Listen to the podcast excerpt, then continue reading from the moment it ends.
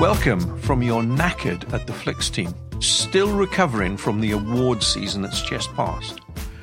Tonight, we're going to try and make some sense of what just happened and if we think the awards were handed out correctly. To help us make sense of everything, welcome also to contributors Darren and Phil. How are you doing, guys? Good, thanks. I'm doing very well, thank you. Excellent. So, with the three of us here, we're going to wade through the tears and the tantrums, and that's just Neil, with our awards summary. So, we have, like any good Quentin Tarantino movie, broken the show down into chapters. So, let's start. Chapter 1 This year's Controversies. So, let's go to the Golden Globes. Ricky Gervais give a very controversial speech. You'll be pleased to know this is the last time I'm hosting these awards, so I don't care anymore. Um, I'm joking. I never did. NBC clearly don't care either. Fifth time. So, I mean, Kevin Hart was fired from the Oscars because of some offensive tweets. Hello?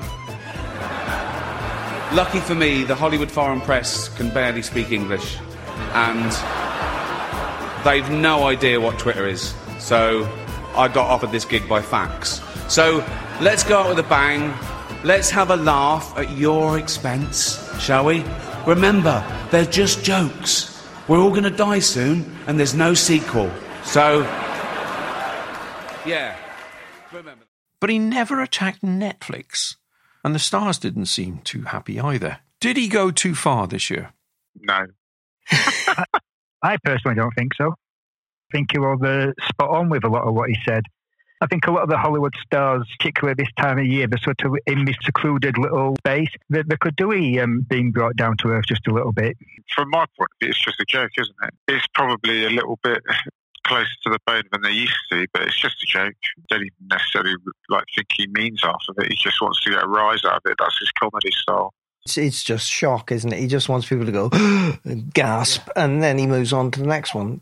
He's been doing this for years. Yeah, absolutely. Absolutely. And, uh, and how many times have they had him on now? Isn't that four? yeah, they keep getting him back, and he keeps saying, Oh, this is the last one. I don't care. I got to say what I like. You're not going to employ me next year. Let me just throw this in then. There was a horrible little film a few years ago, which you may have seen, called Borat. The thing with Borat is when he's telling his jokes, he's funny, but when he's with like the gangs that could kill him, he tones everything right down. And I felt this with Gervais. If you're going to have this target, if you're going to go for Apple TV, fine, but go for Netflix. Don't just not go for them because, oh, they're paying you because he's as bad as the rest. And I also felt, by the way, his joke to Di- DiCaprio about his girlfriend's age and then thrown in the Prince Andrew comment was in rather bad taste. It's a joke. It's a joke, yeah. He fires off these things and hopes that some of them will will, will work. Yeah, and it's worked on you, Jeff, because you're upset. Yeah. Yeah, and, And you if- think it's No, I bad just think taste. It's distasteful. But if you laugh at any of them, you can't complain about any of them. I'm, ju- I'm just surprised that Jeff thinks something's distasteful. Yeah, absolutely. yeah, I didn't Yeah. think that that was a thing. no, absolutely right. Je- yeah. Jeff's just upset he didn't go further. Yes. Uh, my man Tom did not look happy in that. Poor Tom Hanks. Yeah. He was confused more than anything. He, he didn't know quite what he was sort of getting at this point. He was thinking back to the days of uh, Billy Crystal and that sort of thing. But But- yeah, just, he just looked used to it, but, to be honest. Do you, do you know why Tom Hanks doesn't like Ricky Gervais? No. When he did the first one of these speeches, he attacked Tim Allen because Tim Allen, of Oh, course, yeah, served yeah. time in prison for drug smuggling. Yeah. Hanks took real exception to that. But once he became Bud, Bud Lightyear. Bud Light. Bud Bud Light, yeah. Sorry, we are not being sponsored by Bud Light. I No, just no, like to point indeed. that out. When he became Buzz Lightyear, didn't he clean his act up? Okay, so with the exception of me, then there's no controversy. There's nothing to see here. We just drive on by. It's Ricky Gervais. So they employ him. He's going to come out with this Okay. stuff. Let's move on to the next controversy then. In your head, Jeff. BAFTA. Yes. This Best Film and Best British Film Award. 1917 is not a British film. It's funded by the Americans, basically given one film two chances of winning. I would think you do away with the category, or you can only nominate a film for one of those categories. You can't be in both. Why not? If the best Well, I film don't- is a British film, why can't it be in both? What's the point of having it then? It could be in best film. You get the- two for- shots at winning. For the years that What's it, the point it in isn't. best international film then? Well, I'm going to come on to that when we get to the Oh, Oscars. boy, here we don't go. you don't you worry about that one, Oh. right? That's coming. I'm not sure, Phil, if you were priming him or that was just foreshadowing. I'm really worried. Yeah, it's a British film and it's a film, so it can be nominated for both, right? The- Clues in the title. The British Americans and film. The Two words. Americans funded it. It's not a British film. What's their criteria for a I'm British film? glad I you mean, asked that, Phil. I will read out from the BAFTA website what they say on Oh. God, he's researched it. Oh. We're going to be here all night, guys. Get a drink. Must have significant creative involvement by individuals who are British, including those. it's written and Deakins. directed by. Written and directed by both the stars are. The Um, is more British than anybody I've ever seen. yes, he is, isn't he? Keep going. No, I've lost the will to fucking good. live now, to be No. quite honest. Uh, Right, let's move on. Darren is he's quiet in the background because he's knowing that I'm right. I'll be honest, I don't really have an opinion on this, to be perfectly honest, because I, I, I'm not a, big, massive uh, follower of the Ba- BAFTAs anyway. And to be honest, the, the, British film thing, I just don't, it's just there, to be honest. I, look out for what, the main film is and the actors and that sort of thing. But the, the British thing, it's sort of, it's, it doesn't really sort of bother me either way. So I've really no opinion on that one. What I was going to add though was, so I'm not really bothered about there being a film nominated for a British film and a film and all, and you know all that sort of stuff, and because British film is just simply well, has it got British actors in it? It's got British crew in it. Was it filmed in Britain? Was it funded by people? You know, etc. etc. There could be any like link. The thing I dislike actually is in the news after the award ceremony where they go, oh, so and so won the award for Britain, or so and so was flying the flag for Britain. And it's like, it's a film, they're acting. It's not like a sports game. You know, that's the bit I find a bit odd. Th- There's a fascinating story behind that. And by the way, you're prompting me brilliantly tonight, Phil. The money is in the post. Um, do you remember when Colin Welland said when he won for Chariots of Fire and he said the British are coming? Yeah, Yeah. Um, well, I've, I, I, I have heard it. I don't know if I remembered it at the time, but I've, I've heard it since. Yeah. So- so I do know the quote. So, so that's what he said when he won his Oscar, and everybody said, "Oh, that's it. The British are here, and they're going to be back." What he actually meant by that quote was that they'd been drinking in a bar just around the corner from the hotel where they were in, and they said, "If we win." Just make sure you get some drinks in for the British. So his comment was, "The British are coming," was meant for that bar to get his free round, and it suddenly became, as Phil would say, you know, suddenly the British are going to be there at every Oscar. Of course, they did win next year for Gandhi, but that's another story. Okay, so basically, I've made a crisis out of not even a drama. No, storm in a Doesn't sound like you. yeah, Jeff, how unlike you, really? Carry on. Let's move on. Right, let's look at the Oscars. And the watching that Oscar ceremony, and I can see straight away why Donald Trump is going to win his second term because it's now become elitist. And I'll give you a couple of examples before we get to Parasite. So, going back to Snow White and the Seven Dwarfs, 1937, it wasn't nominated for Best Film, but it won an Oscar and seven little Oscars as a tribute to that film because Snow White became the most successful film in history. Is that a consolation prize? Well, no, because they just didn't have a category for it at the time. Gone with the Wind, a couple of years later, 39, wins the Oscar for Best Film, becomes most successful film ever. Sound of Music, most successful film, wins the Oscar. Godfather, etc. Then we come into the Spielberg Lucas years, where it got nominated but never won because they hated Spielberg and Lucas back then. And that was obviously Jaws, Star Wars, E.T., and Jurassic Park. All of them becoming the most successful film ever. Titanic won, Avatar was nominated. This year, and Phil, sit down because I'm now going to defend the indefensible. Avengers Endgame, it becomes the most financially successful film in history, and it's not even nominated. It's the first time in history this has happened, and nobody's picked up on it. And that shows how elitist this is. They can give it to some, you know, they, they get in these films that nobody sees. What do you mean nobody sees? We've seen it just because you're too lazy to go and see it, Jeff. It's on in the cinema. Hey, It's Jeff. not just that, is it? Come on, you look at some of the other films that have been nominated. like, Like, yeah. Go on. Um, I haven't got the list. That's the one thing I didn't copy out was the list of all the films. The, the billion dollar bringing in Joker. Okay, Joker. The Joker. Yeah, okay, Darren, you get a fair point with that one. Little Women, Little- 1917. They they never made any money at all. Obscure little indies. Little I've got to say, I, I kind of feel like this year's Oscars are probably the least controversial in terms of winners.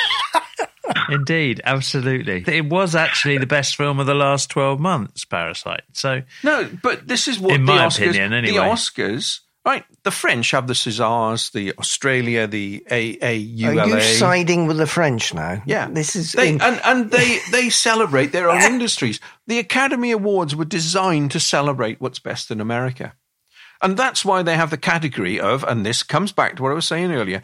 It, we have this category of best international film. So Parasite had two shots of winning. That's best, ridiculous. Film, best film in you a go foreign in one language. or the other. But yeah. then you can't have 1917 in there because it's a British film. As That's the in the BAFTAs, and that's you know in the in the uh, Oscars. That's not a problem. Why? Why not? Because that that film should have been in Best International. Gandhi should have been in Best International. Because No. There was some American money. Goldcrest funded part of it, so it was some American It's money. It's not all going- about money. Of course, if it's funded by American, then it's by necessity American, isn't it? Move on. move on. Well, no, it's not. No, no, you're missing the point. Oh, right. So we're going to see that American film Animal Farm, which was uh, produced in Stroud Yes. but funded by the CIA. It was funded by the CIA, yeah. So does that get a special category? Is this is this a general discussion, or This is, is a it, general are we, discussion. Are we No, no, just are we just your enablers? Or Yeah. is Oh, this okay. group therapy Right, for go you? on, go on, Darren. Get me out of this before Oh, I start right. my next when- when- okay, right. Because somebody else has um, been commenting about how if you're um, up for best international, you shouldn't be up for best movie or I vice agree, versa. yeah. Somebody Oh, else has said sorry, I thought you were agreeing the, with the, then. the, the, but no, no, no, not at all. The, the thing is, these are two separate um, criteria for choosing the film. Yes. The, um, we, we, you know, because the, the international one, all the different international bodies, they all submit a film Yeah. that they Yeah. want it. And, you know, it's, it's almost like a World Cup of movies. Everyone sort of sends their representative. Now, the thing is, when they choose them, for example, Korea chose Parasite. They didn't know if Parasite was basically going to be going up for the, uh, or get enough buzz to be actually be nominated for Best Picture on its own. So, you know, they can't not send Parasite, you know, because then they're sort of doing their, uh, themselves out a chance of getting international. Do you see what I mean? Yep. If Yeah, they, yeah. If they, if they sort it's a completely different to, uh, criteria of choosing. So, and and then you can't basically say, um, oh, oh well, uh, Parasites has got nominated for the best picture, so you can't be in the international one because then Korea's lost their choice of sending a representative. It's two totally different, you know, things for me.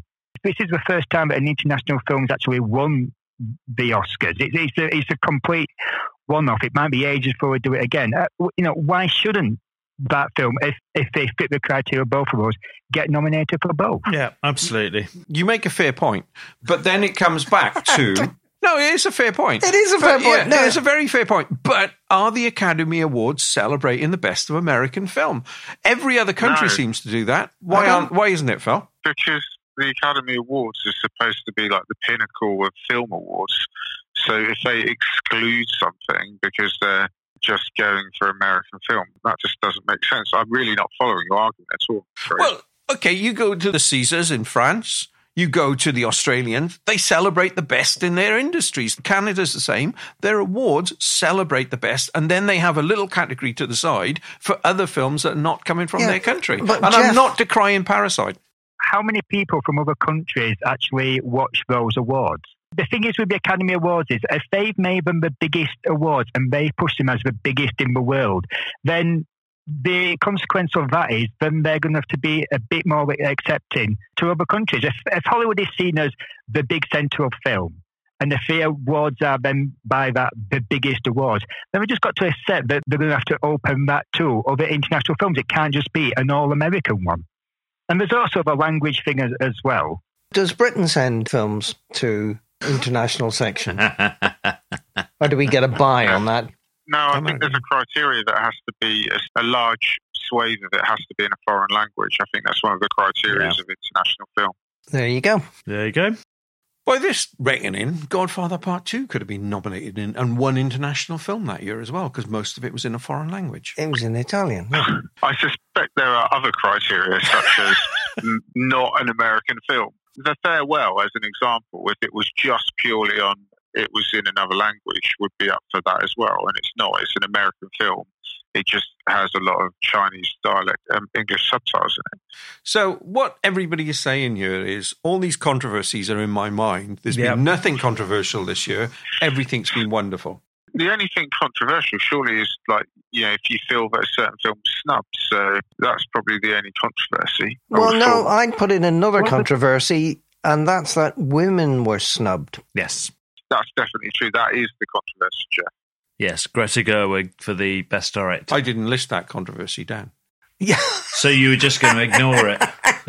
I think we have a view here. yeah, yeah. I think it might start with an M and it might end with ogeny. Yeah, that was that was Joaquin Phoenix because he's a misogynist, and look what he did in his bloody speech, trying to excuse himself from it. What? Mr. Trump, would you allow us to get on with our stuff? So no, no. So you're saying there is a controversy, and I've Yes. ignored it. Yeah. And yes, there's Greta no- Gerwig. yeah, and Nancy Pelosi is ripping up your notes behind you. So one person gets left off a list, and that's controversial.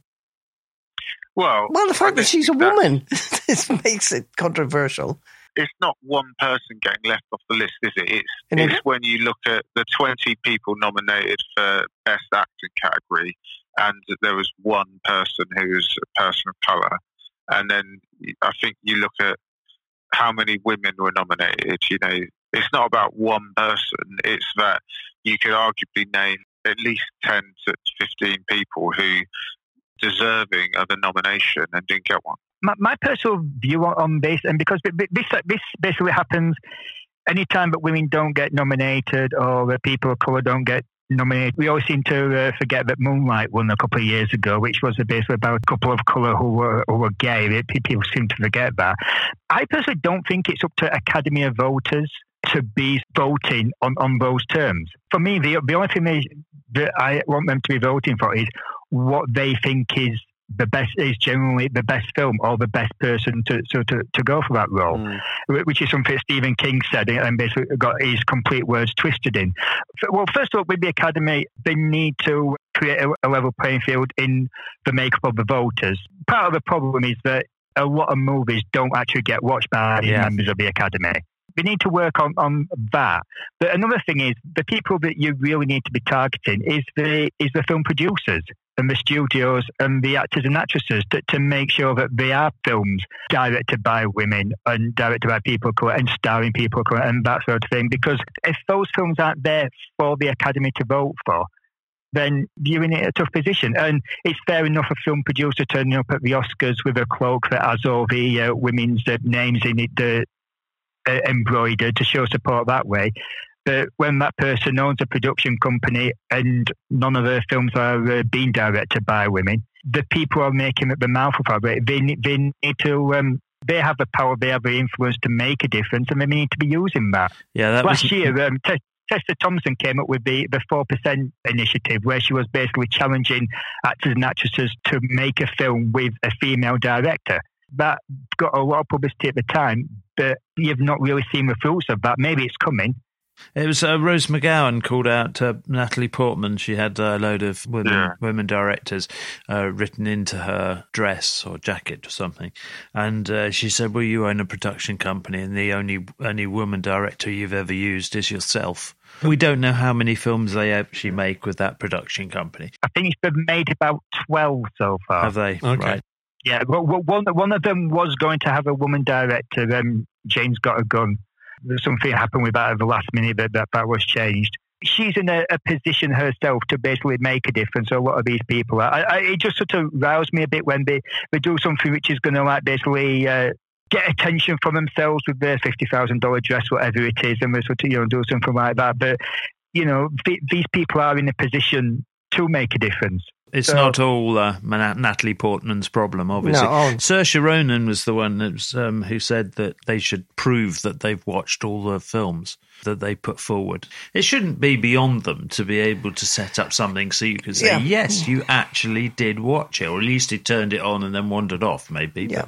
the bit I agree with what was just said is that it's all about actually who are the people who are capable of voting because one of the reasons that there aren't as many people of colour or women who are nominated is because the makeup of those people nominating doesn't essentially allow for it because if you're all middle-aged white men I know like you know, you don't want to believe you're racist or whatever, but all your mates are going to be middle-aged white men, or at least a percentage of them are. You know, let's face it, to some extent, the Oscars are a popularity contest, right? It's about who's friends, whose moment is it, who, who's due, and all that sort of stuff. I think that, and I haven't seen the film, but Moonlight would be the exception to that. Nobody'd heard of this film, and yet it still won. What Moonlight? Yeah. What? It wasn't. It wasn't a big film, though, was it? It- you know, it, Oh no, I mean, yeah, no, not in terms of. But then, what's our criteria for that? Because no, no. I'm just Yeah. going back on what you're saying. You're saying, you know, everything goes. Oh well, it's who knows who, and that, and Moonlight, it wouldn't have fitted into anything. No, but that was in a year where it was kind of hit. It kind of come to a head about the fact that they hadn't nominated people of colour that were racist, etc., etc. So actually, it was a great time for them to all go, "No, we're not. We're not racist. Look, Yeah, this no, you, you make a good point. You make a good point. which Okay. is kind of what you know the whole thing of who's due, what's what's the you know the thing of the moment, you know, etc. Yeah, let's get in with the zeitgeist of the moment and let's tend to be trendy. Okay. All right, then. That's uh, an interesting discussion where it seems I was wrong and everybody else was right. Correct. Well, that's a surprise, Jeff. I'm Yeah. absolutely flabbergasted. All right. One controversy, and I didn't mention it. Right, let's go on. Chapter two. Is it really the best? You're simply the best. Better than all the rest. Better than anyone. Anyone I ever met. Best film. So, Oscar had Parasite, BAFTA had 1917, the Golden Globes had 1917 in drama and in comedy, I can't believe this, Once Upon a Time in Hollywood as a comedy, As a comedy. I laughed the whole way through it. It was a gem, yeah. especially the end. Yeah. Yeah. Um, what So, the hell? do you think they got that right? I haven't seen Parasites. I can't comment on that. I've seen the others, and I think they got those wrong, but we'll come on to me in a minute. Phil, start with you. Do you think those are fair representation, or are there Well- other things you would have liked to have seen winning? I'm happy with what won in terms of you know it's not like last year where where I you know was really unhappy with what won, as we all know. Yeah, uh, and I wasn't. I was perfectly happy last year. Yeah, so as far as I'm concerned, Parasite is an excellent film, well deserving.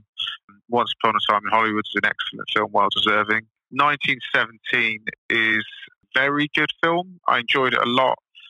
I don't think as good as some other war films like The Thin Red Line or Saving Private Ryan, but it's still a very good film. So no, I don't think I'm upset about any of those wins.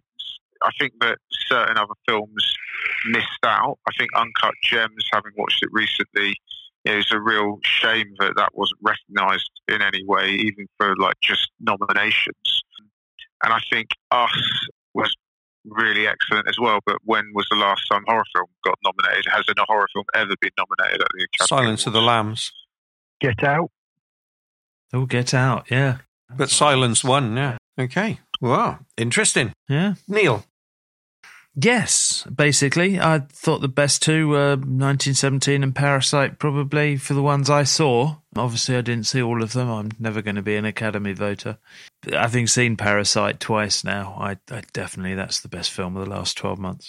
Darren. I always write an Oscar piece where I'm saying in a weird fantasy world where my actual vote would count. Where can people find that, Darren? That is on halfguarded.com. If you actually just look up Couch Zone Movie Club. And I actually put a disclaimer in saying that I'd not seen Parasite at that point. After I saw Parasite last Monday, I went and wrote another article to change some of my uh, votes because Parasite actually had that effect on me. I definitely put it in for best film. Uh, I thought it was absolutely incredible. It's a film that any time that I I had figured out what direction it was going in, it just completely took me in a different direction. It just, you know, and what, what I loved about it is it was one of these films where it, it had a sort of a very sociological message, which was quite in depth and clever, but was really easy to understand. I think that's why I, I, I think this film did so well. Is that a lot of foreign movies, they're not really that accessible. You, Roma, for example, I personally didn't think that was that accessible to a non-foreign language audience. What impressed me about Parasite is I think it is a film that basically, even if you're not into your foreign movies, the, the actual the storylines and the twists and everything and the pace, it's a, I think anyone can sort of read that. And if they're prepared to read subtitles, would basically sort of like, you know, just enjoy it like they would any other movie. So, so yeah, so I was like really happy that that um, Parasite won. It's also the first time that I've ever actually put money on an Oscar bet bet on uh, Parasite to win, so I, I got a little dough back. yeah, I, I did. I, I, did- I did Full tell on disclosure. yeah, but yeah, but I, I honestly, I did think it was the best film by a mile. Film that I actually voted for before, well, would have voted for before I saw Parasite was Jojo Rabbit, which I, I didn't think had a chance of winning. I, I just sort of thought that that was like a complete film that had everything in it, in like the humor, the seriousness, and had something to say, and the the performances. That was the one I picked before Parasite. But when I saw Parasite, that just blew everything away. Okay, Graham. I think Parasite was the most amazing movie I've seen in the last two years. It absolutely blew me away. Yeah. And it's one of those, I really couldn't sleep after I'd seen it. It was just going round and round and round in my head. And I kept thinking, oh, hang on, that references back to that and that. Refer-. And it was so enjoyable to watch. The pacing, although it seems quite slow while you're watching it, so much happens Yeah. and all this thing about the steps and crossing the line and all of that just was so beautifully done. I agree, Jojo Rabbit, I loved. Any film that's got 31 Heil Hitlers in 30 seconds has got to be a good As thing. he's walking along the street in the Heil Hitler. I love that. I thought 1917 was incredible. It, it really got me. I was completely in that movie. Those three were wonderful, but I also thought Little Women was fantastic. Hmm. I just thought it was wonderful film. So yeah, I think the best film won by a mile. It is the best thing I've seen in ages. I haven't seen Parasite, so I can't comment on that. But clearly, I've seen 1917 and Once Upon a Time in Hollywood, and I would say neither of them deserve to win. It should have been Ford versus Ferrari, which I think is an excellent film, or Bombshell, which wasn't even nominated in Best Film, and it's brilliant. Um, that would be my choice. But again, it's redundant to me on this because I haven't seen Parasite. And again, Didn't have to agree so Bombshell is now. definitely your jam, isn't Yes. it? You love that sort of thing. Yeah, but Ford versus Ferrari. You know, I'm not into motor racing, but I thought it was an amazing film. Okay, right. Well, pretty much full agreement there then. Before we move on, did no one um, go for Joker to win? No. No. No. That's that's interesting, isn't it? We all liked it. we all liked it, but when it came to the award season, there was just a lot of other good stuff around. I think I said before the fact that The Irishman is nominated for Best Picture. You can't vote for Joker over The Irishman when one's a proper Martin Scorsese film and one's. Uh, I know you don't. You don't. I know you don't like this, but it is heavily borrowing from Martin Scorsese. And, and yeah, that's fine, but it's how he mixes the elements, and I thought he d- he did a pretty good job with it. Whereas the Irishman is overlong, in my opinion. But yeah, that's fine. Okay, Chapter 3. Who made this damn thing? 제시카 외동딸 일리노이 시카고 과선배는 김치모 그는 이사촌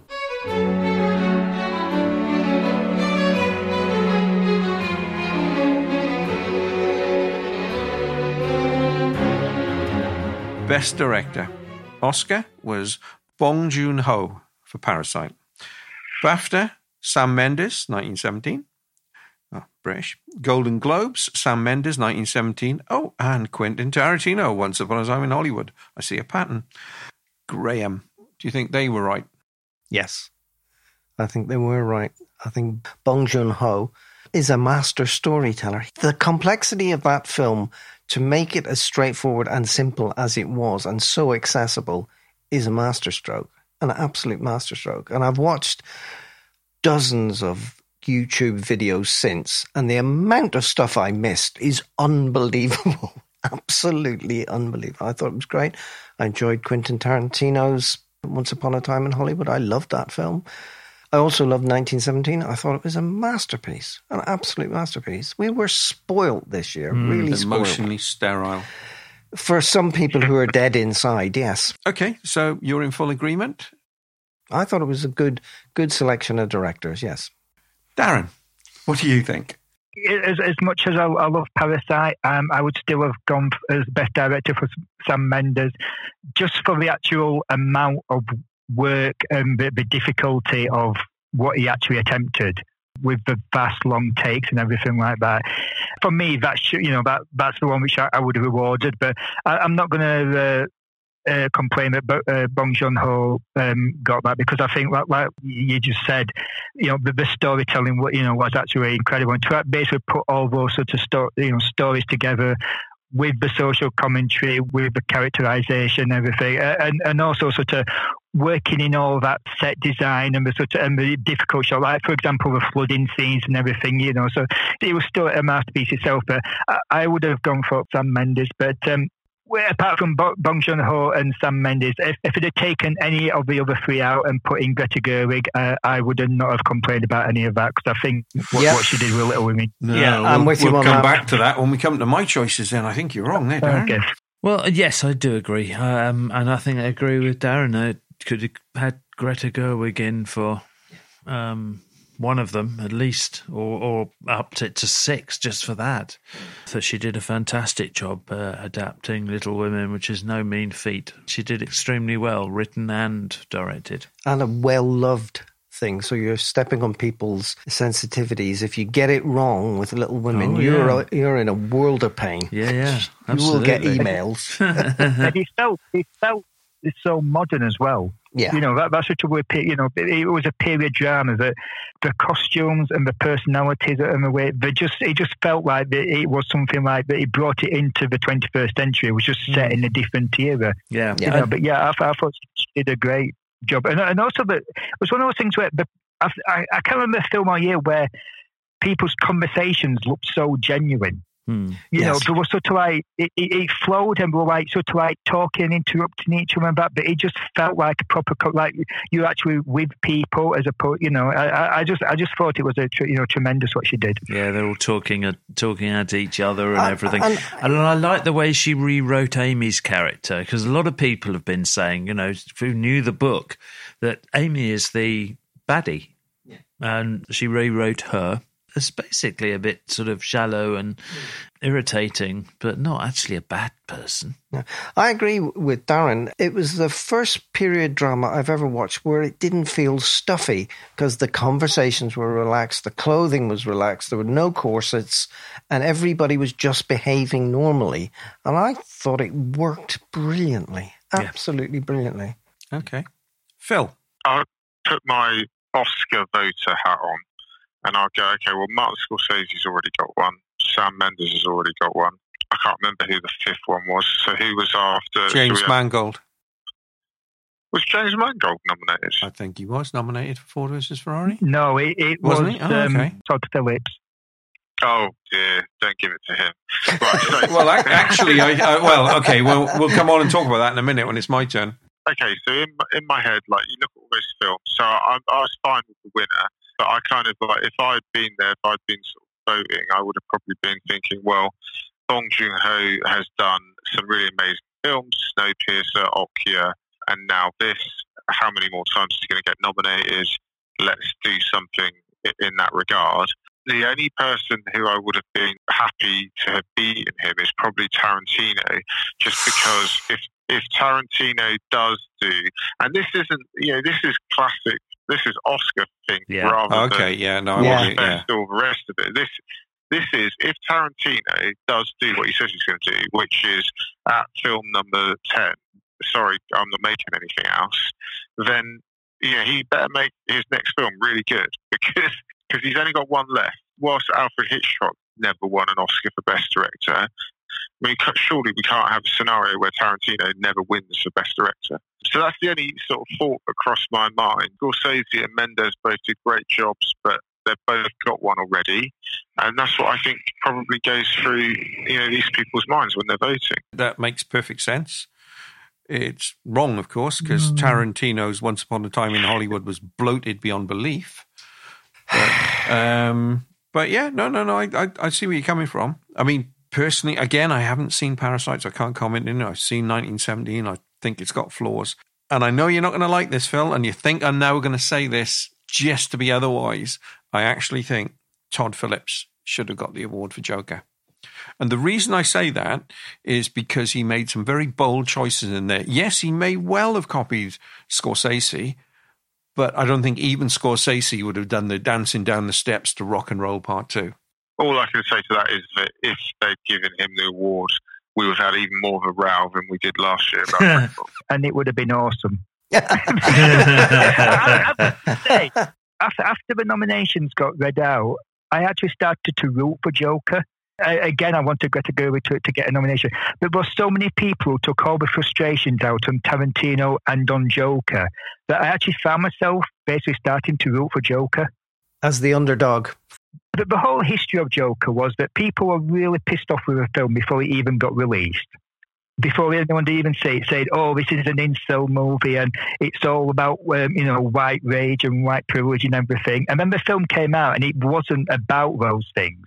And all these shootings that were supposed to have happened in theatres that people were predicting and everything never happened. So that all went away. And then I think that people tried to resurrect that just because we're sort of really mad that um, you know that the uh, the nominations hadn't gone away, so everyone just targeted Joker.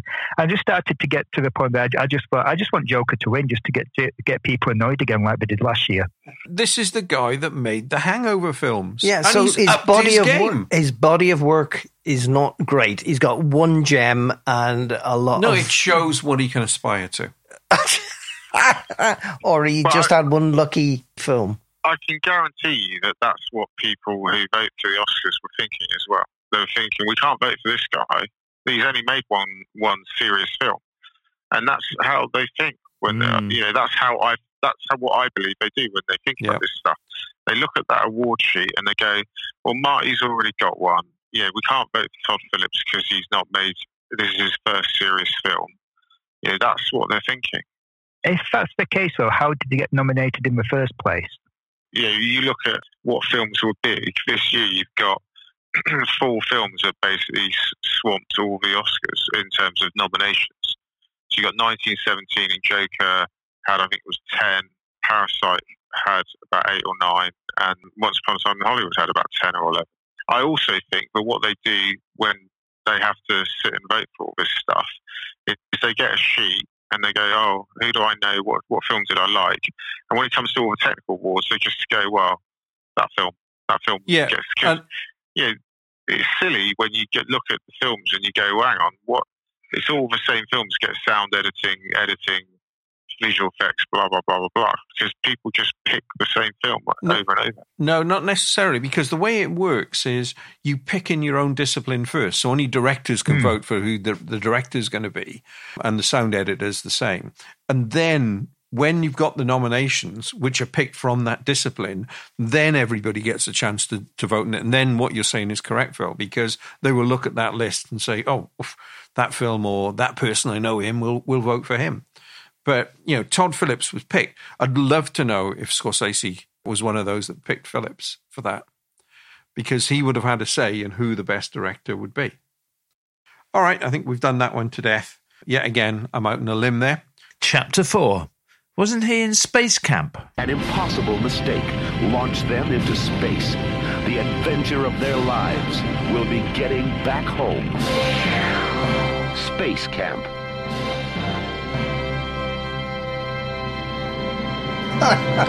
So, best actor, Leaf Phoenix. Leaf Phoenix. Leaf Phoenix is his original name before he changed it. Joaquin. Yeah.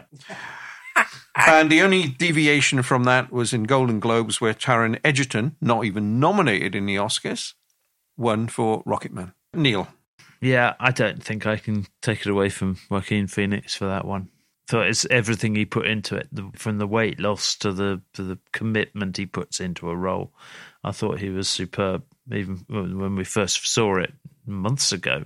Uh, I October. haven't seen, yeah, I couldn't see anybody else winning it, and I think he's probably the best from if I'd been able to vote. Okay, Phil. I am fine with Joaquin Phoenix winning. I do think that Adam Sandler should have been at least nominated. I think his performance in Uncut Gems is just ridiculously good. But again, I think that, you know, again, going back to what I've been saying, Adam Sandler's that comedy guy, right? They can't possibly nominate him. So Joaquin Phoenix, who I think is on his fourth nomination and not one, must be the, the right man for the, the job. Picking up And, that yeah, Sandler thing, did he get nominated for Punch Drunk Love? no, I don't think so. Graham. I am in total agreement. I thought he was great. I thought he was great. I thought his performance was Yeah. masterful. Bloody acceptance speech wasn't great. It was mental. I went out and made a cup of tea. He's an actor. Oh, what, what were you he's a expecting him to? Um, People put words in his mouth all the time. you know, this is a guy lecturing me about the environment who's flown more in the last year than I'll fly in my entire life. He was in London with the Extinction Rebellion people um, a couple of weeks ago. That's uh, him, not me. I would never be there. I live in Stroud. There's enough of them around here. He Darren. Yeah, I mean, I, I can't uh, argue argue with that cho- choice at all. I, I thought it was absolutely outstanding. It was it was terrifying. It was it was one of those performances that you could imagine him just absolutely being emotionally drained afterwards. Yeah. Um, so yeah, um, I, I, I thought it was in, incredible. But the other thing I will say on the nominations, I, I do think that Adam Driver. I, I think I think the thing about Joaquin Phoenix, he had a hell of it's a sort of role that you have a hell of a lot to work with. There's a hell of a lot to go there. And I was really impressed with Adam Driver because he managed to put in such a great performance as just an everyman. Not what? You know, in the he- Rise he- of Skywalker? marriage story. Oh, sorry. Marriage right, story. okay. Story. That's a, it is a phenomenal performance, and the bit where he sings at the end is just heartbreaking. Yeah, but uh, yeah, I, I mean, just to, to put that much into basically when you when you're just being like a, a normal everyday Joe, and there were times in it where you could just feel him getting sort of like broken down as he was losing touch with his wife, as he was losing touch with his kids, but the same way he goes for Halloween trick or treating with his kid, and it just seems so downhearted that everything's falling apart, and when he finally snaps and, and, and rages, I, I, I do. I, there were times when I thought. Mate, he's you know I, I don't think he's going to win, but I don't think he's that far behind. Like I say, you got to get to Joaquin Phoenix, but probably Leonardo DiCaprio's um, in Once Upon a Time. It's just that I think with, with him, he, he probably was sort of overshadowed by other performances because it was such a big film. Were so many people in there, whereas the other two pretty much had the entire film to themselves. I can't disagree with the award. Uh, I would have liked to have seen two other nominations. I think Taron Egerton not getting nominated for Rocket Man, uh, Mm. Academy Award. I Yeah. thought he was really good. Did, did Especially when Rami Malek bloody won for. Yes. Yeah, And and, the- the point, and he didn't even sing. Yeah. But the biggest disappointment for me is Christian Bale not being nominated. I thought his performance in Ford versus Ferrari was just stunning. Mm. Can I just add? Um, I, But, uh, I would go really on. like to. Uh, who was that? Was that you, Phil? Laughing. Because he's Welsh, yeah. Yeah, because he's Welsh. Is he? I'd forgotten about Yeah. that. Oh Okay. yeah, of Yeah, course you Darren- had. Yeah. Darren, you were saying. Yeah, I'd second the Adam Sandler thing because I saw Uncut Gems the other night and I thought it was in, incredible. Uh, but another one, um, Eddie Murphy uh, in in, uh, Oh, yeah. Dol- in Dolemite is my my name. I, I, it was so great in that and just such a good, and also almost a bit of a comeback type role for him. I would have liked to have seen uh, seen him get a nod. Actually, this is the one we've most been in agreement of. Yeah, no, excellent. Excellent. Okay. No one's gone for Jonathan Pryce than in the two popes. No, even though he's Welsh as well. I did think about that one, but I, I went for Christian. Yeah, supporting good Haverfordwest lad. Um, Chapter 5. Wasn't she in Texas Chainsaw Massacre?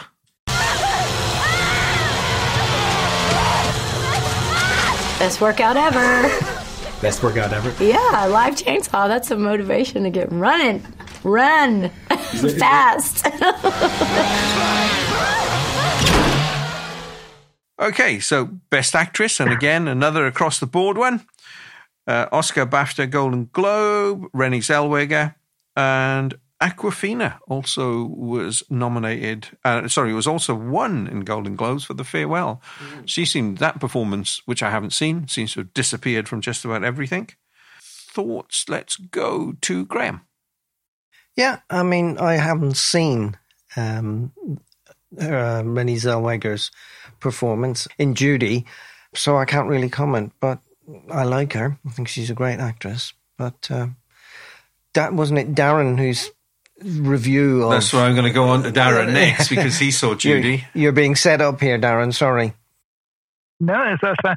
Um, well, on my Oscar blog, when I, when I wrote this, I, I went for Renée Zellweger because I thought the performance was absolutely incredible. I, I think what I liked about this is to appreciate you don't really have to know much about Judy Garland. Uh, because it's it's not like a straight recreation of her. It's just about a woman who is on the edge, who's trying to come to terms with the fact that her career is, behind her, and that she's just sort of trying to scrape through, and she has to cope with all of that. And I just thought that that was just like a timeless performance that she did in doing that. I, I, I just thought she was absolutely incredible. The scenes at, at the end where she's falling apart on stage, where you you, ju- you just see the emotion in her, and and I think one of the things that really impressed me is when I was watching that film. At times, I couldn't see uh, Renée Zellweger in her at all. Her personality just completely disappeared. She, you know, she she became this this other character, and uh, yeah, I, I I thought she was by by far better than any of the uh, uh, of of the other women in, in in this category. I just thought she was amazing. Neil. I haven't seen um, the um, the Renée Zellweger, the Judy, or um, the Farewell. Unfortunately, uh, I'll catch them when they're streaming, so no comment. But I think from what I've heard, and of course what Darren was saying, yeah, Renée Zellweger seems to have been uh, yeah, nailed on and, and correctly. Phil. Shock horror. This seems to be a theme. I've not seen Judy, so um, No, it was a film that came out. It had they had a, a Cineworld Unlimited screening of it, which I couldn't make. It didn't actually come out, so it, I missed the advanced preview, and that was the only showing of it in my local area. So yeah, didn't see that. I'm afraid. I did see the farewell. I think that was a really great performance, and and know, she would have been a deserving winner. And the only person that I thought should have been at least on the nominations list was Lupita Nyong'o for Us. Yeah, Uh, that's a good point. I didn't think of that one, but yeah. I don't know. Uh, Yeah, like you said, Renée Zellweger comeback film. She hadn't done a movie for about six years or something, and um, well, she always was a good actress. So I look forward to seeing it at some point. Okay. She won for Chicago, didn't she, a few years ago? No, she was No, not. No, she, she didn't didn't. win. She Uh, was it was nominated. Cold Mountain. Cold Mountain was her win. I haven't seen anything. And what a great in it. We're on a bloody movie podcast, and uh, other, other than Darren, n- nobody's seen any of these. Um, just like the award, the um, the Academy. yeah, yeah, Yeah. We'll just pick them at random. uh, to to me, the stand-up performance of what I've seen is Charlize Theron in Bombshell. I think it's an incredible performance, and I think Darren, when we reviewed that, we spoke about the fact she just disappears into the role of Megyn Kelly, literally with that makeup. And I'm glad to see that uh, that one. The makeup artist, who was the guy also who did um, Gary Oldman's Winston Churchill, won the Oscar Yeah. for this as well. It's just fantastic.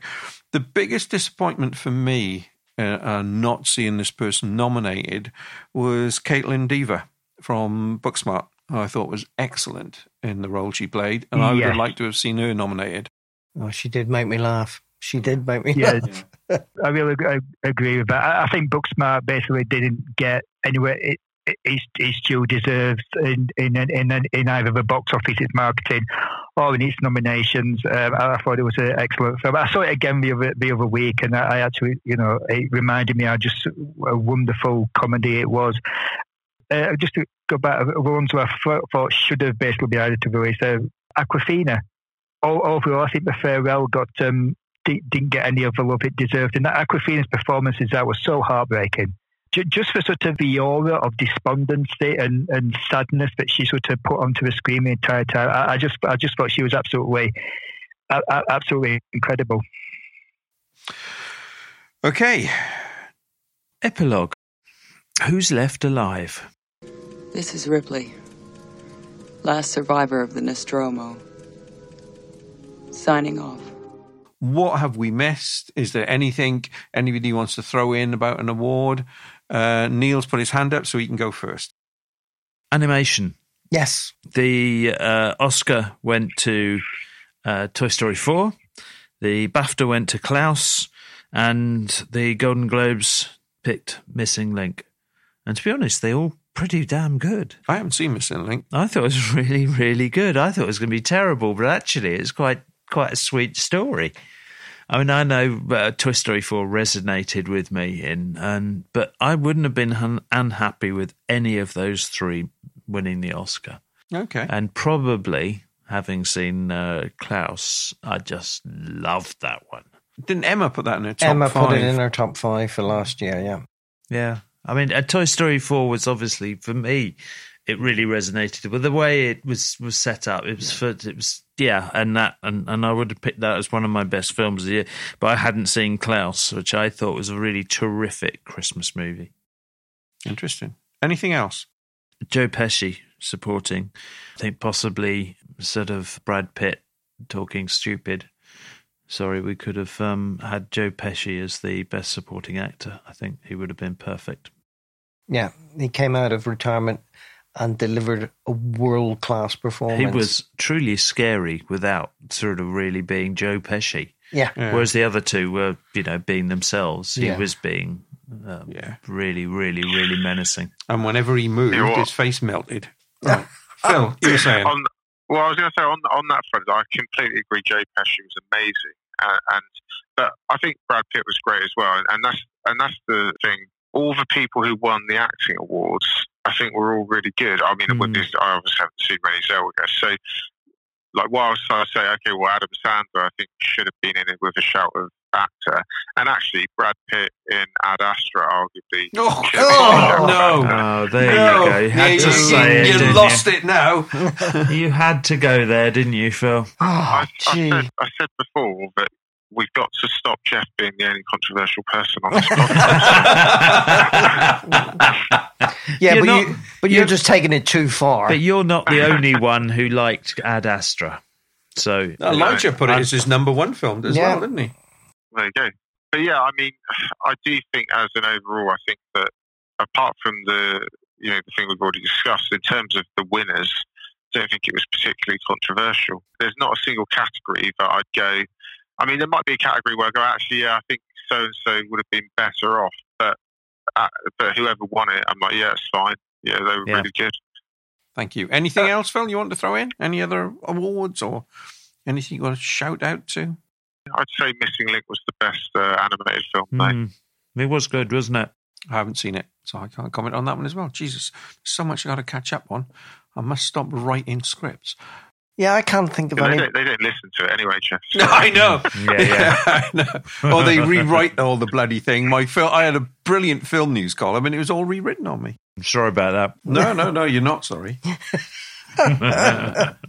Pretty much agree with um, with Neil. I thought I'd, I'd like to have seen more stuff in the animated stuff. I did watch uh, Hair Love, the animated short, Mm. and it is absolutely charming. It's on YouTube. You just go and see it for free. Yeah, it's one of those films that you think, "Where's this going?" And then you go, "Oh, that's really good." I like that, and it's got a very different animation style I hadn't seen before. So I, yeah, that's my only comment. Yeah. Yeah, actually, the other thing I thought So it's these not your only comment then, yeah, really, no, it's it? not No, my no, only no. comment. No, you're trying to be controversial. Yeah, th these Oscars were, I think, far better than last year's. Mm. No, the better film won last year. No, Sorry, you're breaking up, guys. Darren. Just going through a tunnel. Uh, was that Phil throwing up in a bucket there?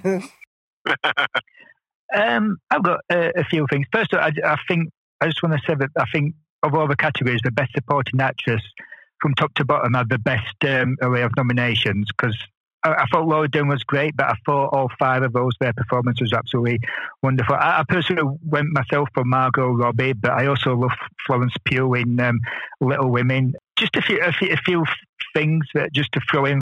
The song from Wild Rose, the Jessie Buckley one. Oh Um, God, yes. That not get that not getting nominated, I thought was a, a travesty, and I would have loved to have seen that performed at the Oscars live.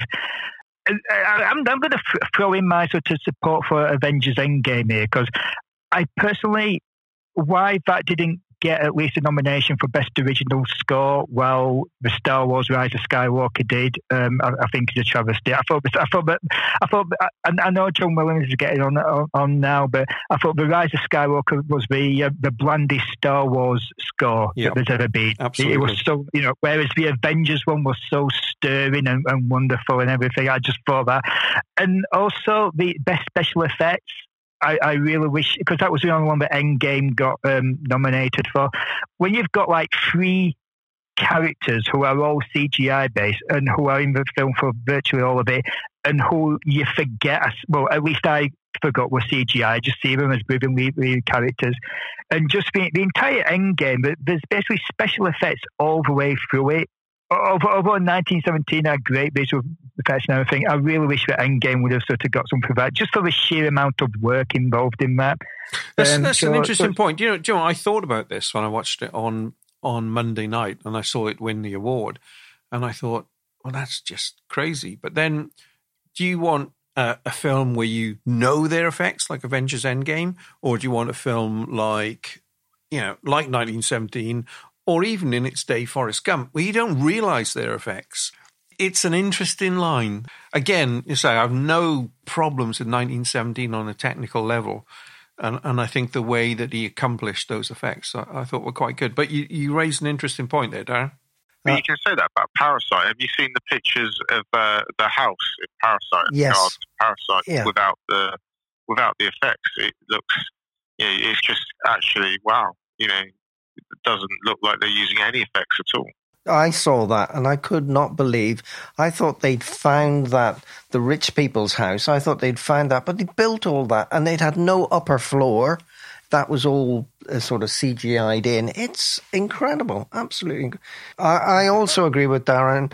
I recently watched a YouTube video about the guy from Weta Digital talking about all the work they did on Endgame, and it's incredible, including the 17 frames of Howard the Duck carrying a large machine gun, which is in there. And I had to go and get my copy out and have a look at it. Yeah, because it is. It's it's unbelievable what they did. Unbelievable. They had three of the world's largest graphic studios working on that full time, and they finished 10 days before it went out to be shown. And you were interested in watching a duck holding a gun. I thought And that that sums fun. up Avengers Endgame far better than I bloody could. Uh, Darren, any more? I wish I had a duck holding a gun now, Jeff. Um, one th- thing I'll just throw in there as well. Um, best costume design. How come Rocket Man didn't get a nomination? because, you know, you, know, 'cause you, you look at all the costumes that they had to reproduce. Some of them for even just like about like thirty seconds. You know, Yeah. like when he did the Dodger Stadium outfit and, and stuff like that. And not to mention all the sort of the period stuff from the seventies and everything. I, I just I would have liked some acknowledgement for the, the for, for that. Okay. Well, I'll be short and quick on mine because I've already said the controversies that you've all ignored and it'll come back and haunt you all. um, but I just want to, uh, a quick word on music. I'm really pleased, whatever her name won, the Icelandic composer, whose name I can't pronounce. Anybody can do that now? Gilderberg, was it? Or something like that? Star. I think it's uh, Hilna Star. Hilna. I think yeah. so. But anyway, I do Why can't you have a silly name like just Bjork? Yeah. But, yeah, it's a great score. However, and I've heard all the scores, even though I might not have seen all the films, I did think Alexandre Desplat's score for Little Women was astonishingly good. It is incredible. Yeah. So um, that would have been my, my one shout. But again, I do fully agree with Darren. John Williams is in there because it's John Williams, and that goes back to what Phil was saying. Oh, they've nominated somebody they know, and now everybody will try and vote for him. And there were some great scores, some great composers last year that weren't even in in, No. in the mix on it. And again, I would have put while I have flaws with the film, Midsommar, the score on that I thought was pretty good. Not that you'll ever see it, but yeah. So Also, Well, you should also listen to the score, right? fun. I can You listen should to the score. though, can't you? Yeah. yeah, that's true. Actually, they also. I, I also think the cinematography in um, Midsommar was incredible. Yeah, how actually, they've that's got fair. you know they're getting that amount of brightness in there. They just it was right, but right, really spooky at the same time. Yeah, I Yeah. Um, you know, I think that would have been worth a shout. Now, there's a companion piece, Midsommar and a Marriage Story. So if that double bill don't get you slitting your wrist, nothing will. Um, Dear oh Lord. well, that's it then. The Oscars awards are over. We've used up the two C's, champagne and Coke. And uh, I think we can now retire and rest for another year. Going to win next year, Jeff. Ooh, um, I actually think a lot of the technical awards next year are going to go Dune's way. Ooh, yes. Denis Villeneuve. But I am really worried about Dune that they've only filmed half of it. And they're only going to film the second half if this is a hit. And that is never going to happen. That's a big worry. I hope Wes Anderson wins Best Director. Yeah, Ah, good great. point. Is it live action or Live action, yeah. is it? Oh, that's okay. That's that's not too bad then. That's not too bad. should, you should check out check out the cast. He's got everyone in it. You might as Yeah. well just put everyone on the on the cast list. Yes, he has, hasn't he? Has he got Bruce Willis back in this one? No. He's not that daft. Well, hang on. Willis retired from acting 20 years ago, didn't he? He's just had a body double. He only turns up when the money's to be picked up. Yeah, exactly. Yeah. Darren, what are you looking forward to? What do you think will be big next year? To be honest, probably stuff we've not even heard of yet. 'Cause if, if you think back to this time last year, how many of those films that we've been talking about, with the exception of Joker and Once Upon a Time in Hollywood, were you actually even aware of? Yeah, hadn't You even know, been I- made. you- you know, 1917 so- hadn't even been made. Although Yeah. we did So- mention we did mention it in our uh, movie news. We did. We did. Yeah. Yeah, unless uh, Top Gun is absolutely completely amazing, which I doubt. Yeah. Yeah. We just need to look at Netflix's release schedules. That'll tell us what's going to get nominated. Ooh, I don't think so. Really? I don't. I th- I still think there's a backlash in the uh, awards community against streaming services. I Hmm. really do feel it. Neil, what are you looking forward to? I've got no idea. There who we knew Parasite So- was turning out? Parasite won Palme d'Or Oh, at Cannes. can, yeah. Uh, who knew it was going to last that long? I think Darren's right. What will the winners next year? We've not even heard of. I'll be paying an awful lot more attention to what goes on at Cannes this Yeah, year. and, and looking through this list tonight, we need to watch some of these films, Yeah. particularly me. Right, yeah, stop podcasting, Jeff, and go and watch some films. gentlemen, it's been a pleasure. Uh, it was a really good and thorough investigation through it. Darren, your piece again uh, can be found where? Halfguarded.com, just look under Couch Zone Movie Club. Okay, and Phil, all your reviews for these films you have seen can be found where? philbearblog.wordpress.com. And both of those will be in the show notes. Excellent. Lads, thank you very much indeed. Thank you, gents.